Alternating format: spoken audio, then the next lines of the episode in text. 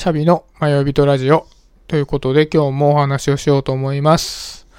はい、今日のテーマはですね、残念ながらやる気スイッチはないらしいというテーマでお話をしようかなと思っております。はい、昔 CM でね、あれは家庭教師の CM でしたっけ？あの、受験生向けの CM だったと思うんですけど、やる気スイッチどこにあるんだろうとかっていう歌が流れる CM あったと思うんですけど、なんかあの CM だと、やる気スイッチがカチャって押されて、うおーって言って、やる気が出るみたいな CM だったと思うんですけど、あの手のやる気スイッチはないらしいんですよね。あれだとどっかのなんか背中とか頭とかにくっついたやる気スイッチを押すと、やる気が出て、勉強し始めるみたいな感じだったと思うんですけど、その順番でやる気スイッチは押されないらしいんですよ。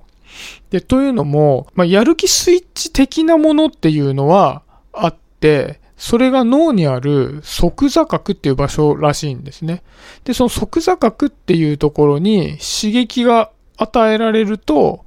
ドーパミンっていうのが分泌されて、やる気が出るらしいんですよ。だから、やる気スイッチ自体はこの側座角っていうところらしいんですよね。だからそこに刺激を与えるっていう行為がいわゆるスイッチを押すっていう行為らしいんですけど、じゃあどうしたらこの側座角っていうところに刺激が与えられるかっていうと、ここ、これがすごく残念なポイントで、物事をやり始めたらな、らしいんですよ。物事をやり始めた時に、側座角っていうのは刺激されて、やる気が出るらしいんですよね。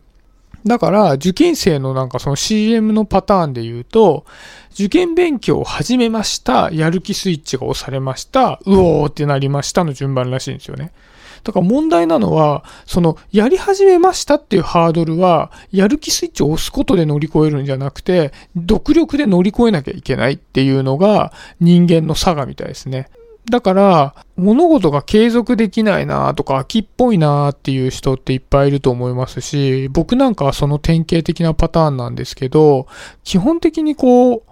秋っぽくなくて物事がすんなりと継続できますみたいな人っていうのが、もともとできるみたいな人っていうのは、基本的にはいなくて、みんな秋っぽくて、やる気がなくて、継続性がないんですよね。で、じゃあなんでできる人とできない人がいるかっていうと、そのやる気スイッチが押されてない状態でも、やり始める仕組みが作れてる人が、まあその物事が継続できる人だってことになるわけですよね。で、なんかその本にコツが書いてあったんですけど、その物事を何かやり始めるときになかなかやる気が出ないよとかって思って、わかんないですけど、じゃあ筋トレをしようとかって決めたんですけど、なかなか筋トレをやり始めるっていう風に思えなくて、いつまでも SNS とかを見ちゃったりして、ああ、やばい、今日もやっぱ筋トレしないで終わっちまったぜとかってならないようにするためには、ちょっとだけやり始めるのがポイントらしいんですよね。なんかいっぱいやろうと思うと、やる気スイッチ押されてない状態でいっぱいやるっていう決断をしなきゃいけないんで、これはめちゃめちゃハードル高いんですけど、わかんないですけど、じゃあ、腹筋を100回やるっていうのが、その人の筋トレだとしたら、腹筋100回やると100回だりーなと思うじゃないですか。でも、じゃあ今日は3回でいいやと思ったら、3回だったらやるじゃないですか。そんな大変じゃないから。で、3回やっちゃうと、その順番としては、さっきの受験生の受験勉強を始めたやる気スイッチを押されたの順番で言うと、腹筋をやり始めたスイッチが押されたってなるんで、3回やったら100回できるっていう順番みたいなんですよね。だから、その継続的に何かができる人っていうのは、その一番初めの入り口のところのハードルを多分どうやって下げるのかみたいなところをあの、きちっと仕組み化できてる人なのかな、みたいな感じに思うんですよね。なんか僕も多分今まで数えきれないぐらい三日坊主で終わってきてるような人間なので、なんかね、初めにこれ教えてほしかったなと思ったんです。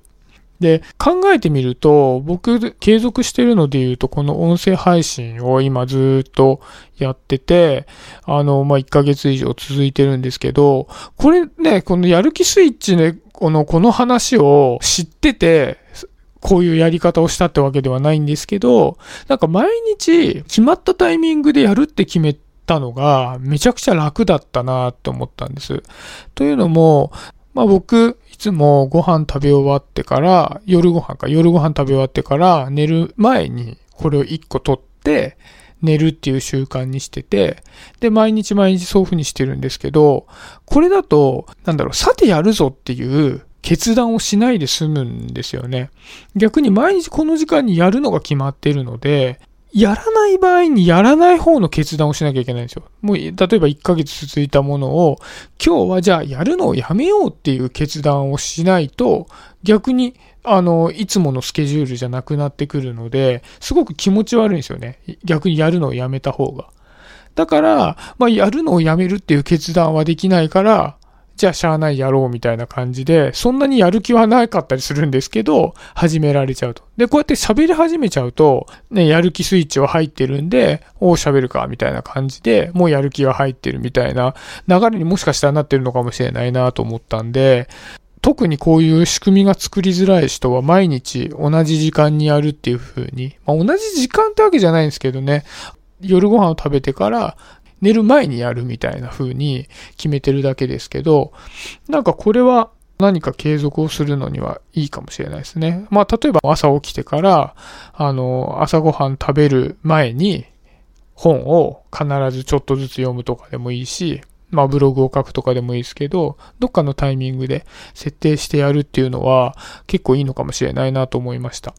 なんで今日はね、残念ながらやる気スイッチはないらしいっていう話をしたんですけども、じゃあやる気スイッチが、そのやる前に押されないのであれば、じゃあどういうふうにすればやる気がないけど、やり始められるのかっていうところだけ気にすれば、やる気スイッチっていうのは押さなくても勝手に押されるものなので、そこだけ、やり始めの入り口のところだけ気をつければいいんだなっていうことが分かったんで、僕もね、これから何か続けようかなみたいなことがあった場合は、そこを気にしてやっていこうかなと思いました。今日はそんなところで終わりにしようかなと思います。今日もありがとうございました。シャビでした。バイバイ。